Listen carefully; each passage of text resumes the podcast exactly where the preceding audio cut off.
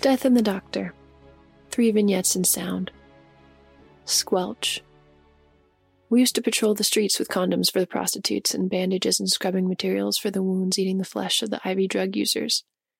None of the ladies of the night was happy with their current situation, but they were usually happy to see us. They were good to us, too. I went out alone once bearing a pizza just for a lady and myself on the street corner, and strikingly enough, her entire concern that evening was my safety. That was sweet. I wasn't the one raped every night by a drug habit, held hostage by an unfair situation that put her at the financial mercy of anyone with a dick.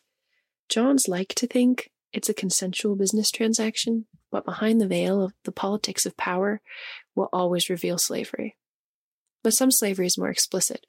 I remember the night we walked up to a young girl, clearly pregnant, obese, in tiny shorts with her size D's almost plunging out of her tank top, and offered her condoms. She was different from the others. Terror radiated off her in the shadow of the building that reeked of piss. She puffed hard on her cigarette, sucking in that nicotine with a face, I later learned, of a woman trying to calm herself. She looked past us and dramatically threw the condoms on the ground. I think the other student managed to slip some in her hand as he shook and left. Her pimp was watching, he said. There's a course for physicians on the signs of human trafficking.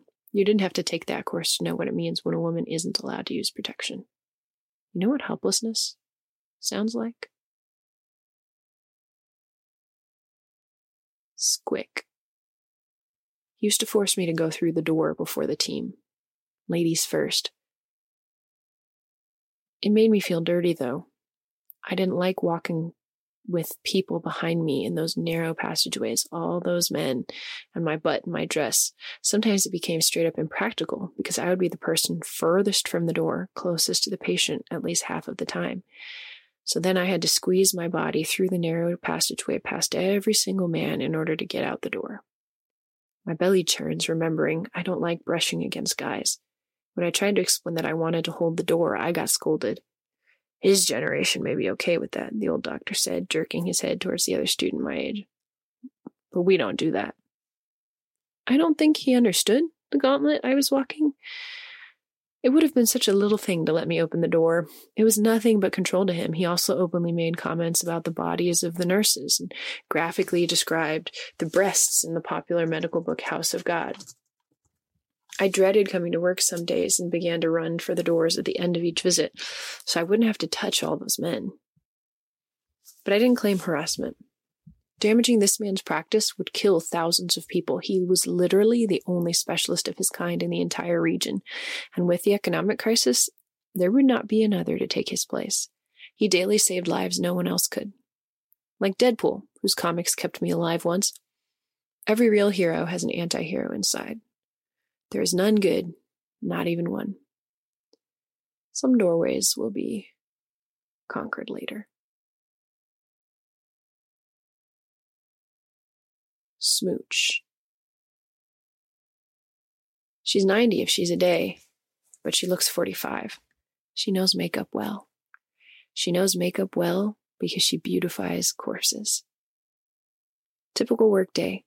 She brushes rouge on cheeks grandchildren kiss no more, plays down the wrinkles on a motherless forehead, brings color into a lover's hand clenched in rigor mortis.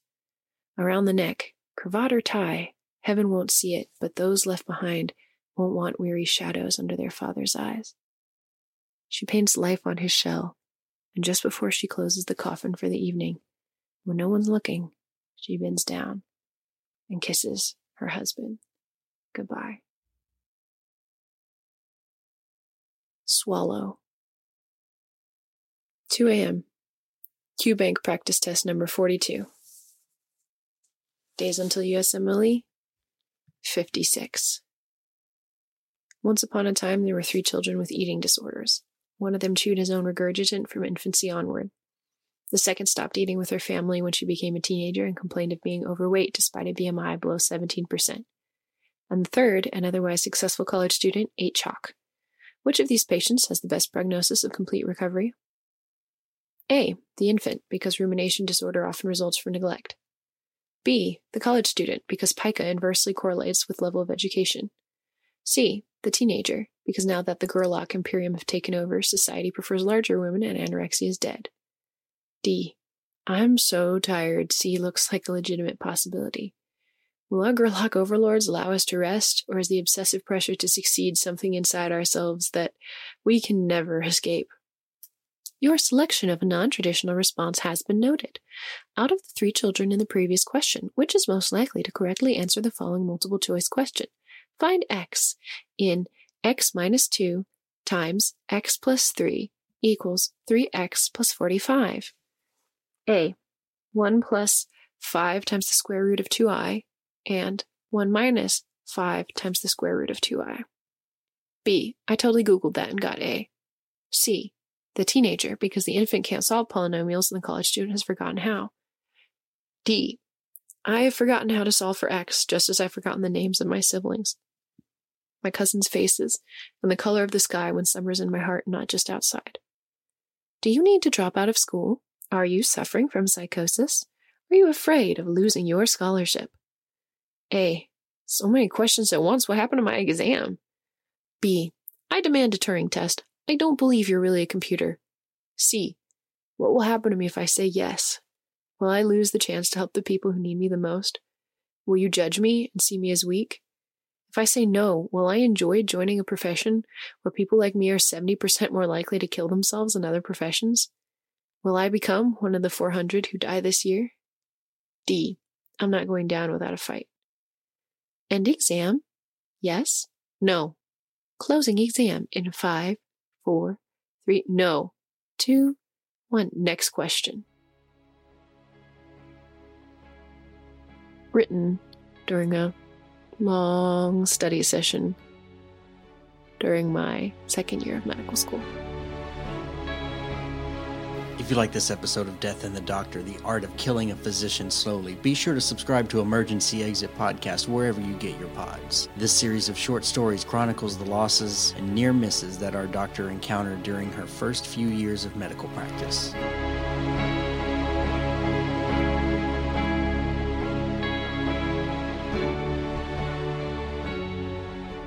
Thank you for listening to this episode of Death and the Doctor. I'm Jen Finelli, the licensed physician voice behind um, the series. Mental health care is very important to me because of the only personal trauma that I have dealt with and because of the impact I've seen on my patients. So, if you or a loved one are at risk, um, the phone number for the suicide helpline is 1 800 273 8255.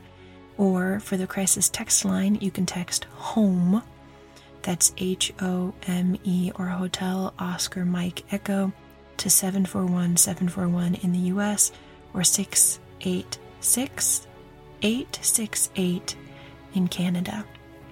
I also went ahead and, along with the Emergency um, Exit Podcast Network, we've gone ahead and affiliated with BetterHelp.com in these current times, it can be difficult to go out to find a therapist, and a lot of times people's insurance doesn't always cover what they need.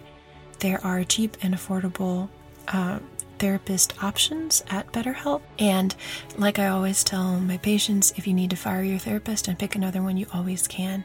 You always should take care of picking the therapist that's best for you. But if you would like to take advantage of our 10% offer, um, we do have a special link for you at hasofferstracking.betterhelp.com slash SHDY. That's hasofferstracking.betterhelp.com slash SHDY.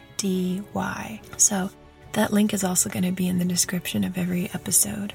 So, one more time, in order to get 10% off of your teletherapy so that you can take care of yourself effectively, um, please go to hasofferstracking.betterhelp.com slash S as in Sierra, H as in Hotel, D as in Delta, and Y as in Yankee.